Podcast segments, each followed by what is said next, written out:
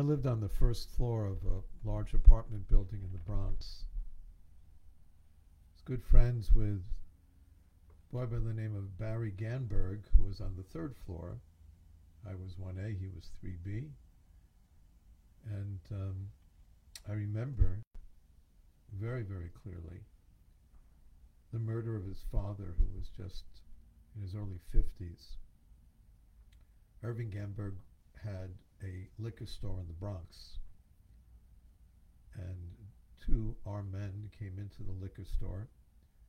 Before they produced their weapons, they made a ruse that they needed a case of wine, and which caused Mr. Ganberg to open up the door of his bulletproof safe that he worked in. And in that moment, they took the money out of the cash register. Barry's dad had a licensed pistol. He took it out to defend himself. He wounded one of the assailants, but he was shot in the head and killed. Barry's uncle was one of the vice commissioners of the police department, New York City Police Department. So there was a large funeral with great deal of fanfare. And I remember that the Jewish police chaplain at the time gave the eulogy for my friend's dad. And it was this week's Torah reading. And the end of this week's Torah reading, it describes the description of a person who was found slain between two cities. And we don't know where and how to assign blame or responsibility. Now, so there's a measurement made between the two cities to determine which city it was closest to. And there's a very unusual ceremony. Now, this only takes place if the murderer has not been identified, if we don't know who the murderer was. But in that ceremony, the rabbinical leadership of the community, the heads of the town, have to come out, and in this ceremony, they make the following statement Our hands did not spill this blood. As if to think that probably the rabbis needing a little extra funds were out mugging people and shooting them and killing them. It's, of course, absolutely not the thought. But what this description alludes, uh, alludes towards, what it really hints at, is the level of responsibility, because as the Talmud tells us, that perhaps there was something missing in the way that these rabbis addressed their community. Why was this man walking by himself? Why was it perhaps that at night he couldn't find shelter, there was no one to take him in? He became an easy target because the community had not welcomed him, had not escorted him, had not done their responsibility to the stranger who's in their midst. That's the level of responsibility that we have for each other. And that's the level of responsibility that we have to teach one another.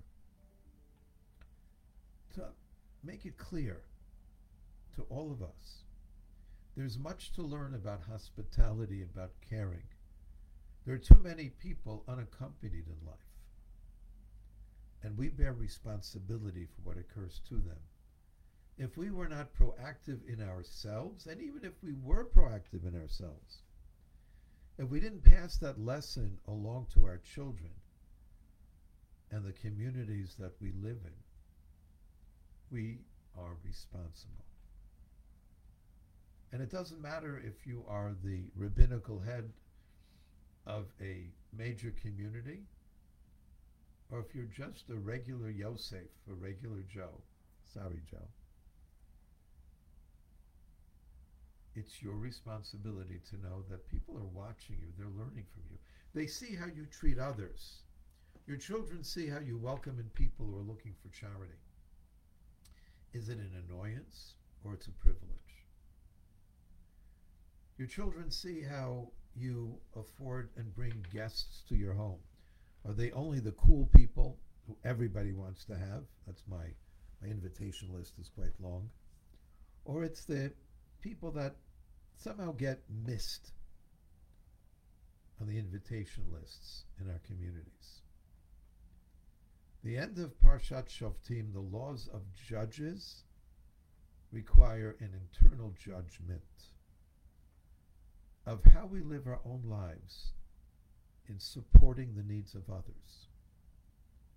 And how we as a community need to provide not only a safety net, but a heartfelt welcome to those around us. I remember that funeral vividly. I remember my young friend in mourning. It was new, it was a totally new experience for me. But the point was very, very, very clear. We don't have to wait for someone to be wounded or killed to say, wait a second, what are we doing wrong?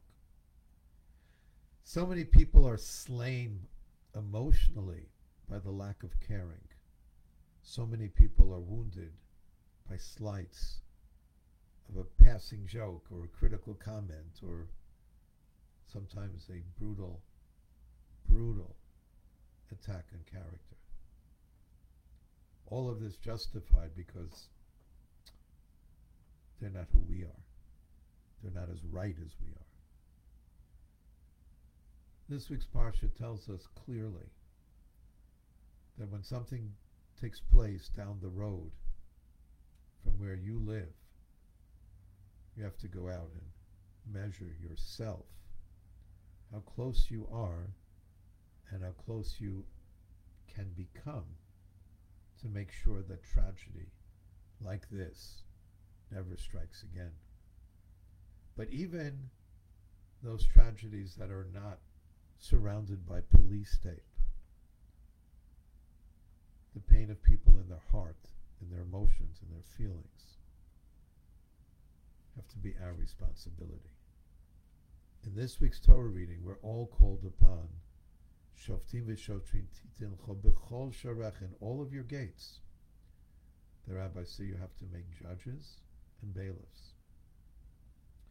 And the gates are the gates of your mouth, your eyes, your ears.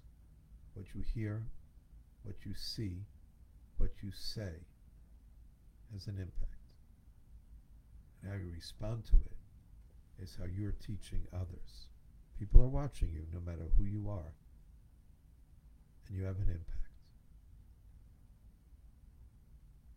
This is a very poignant parsha and a great deal to focus on. Shabbat Shalom.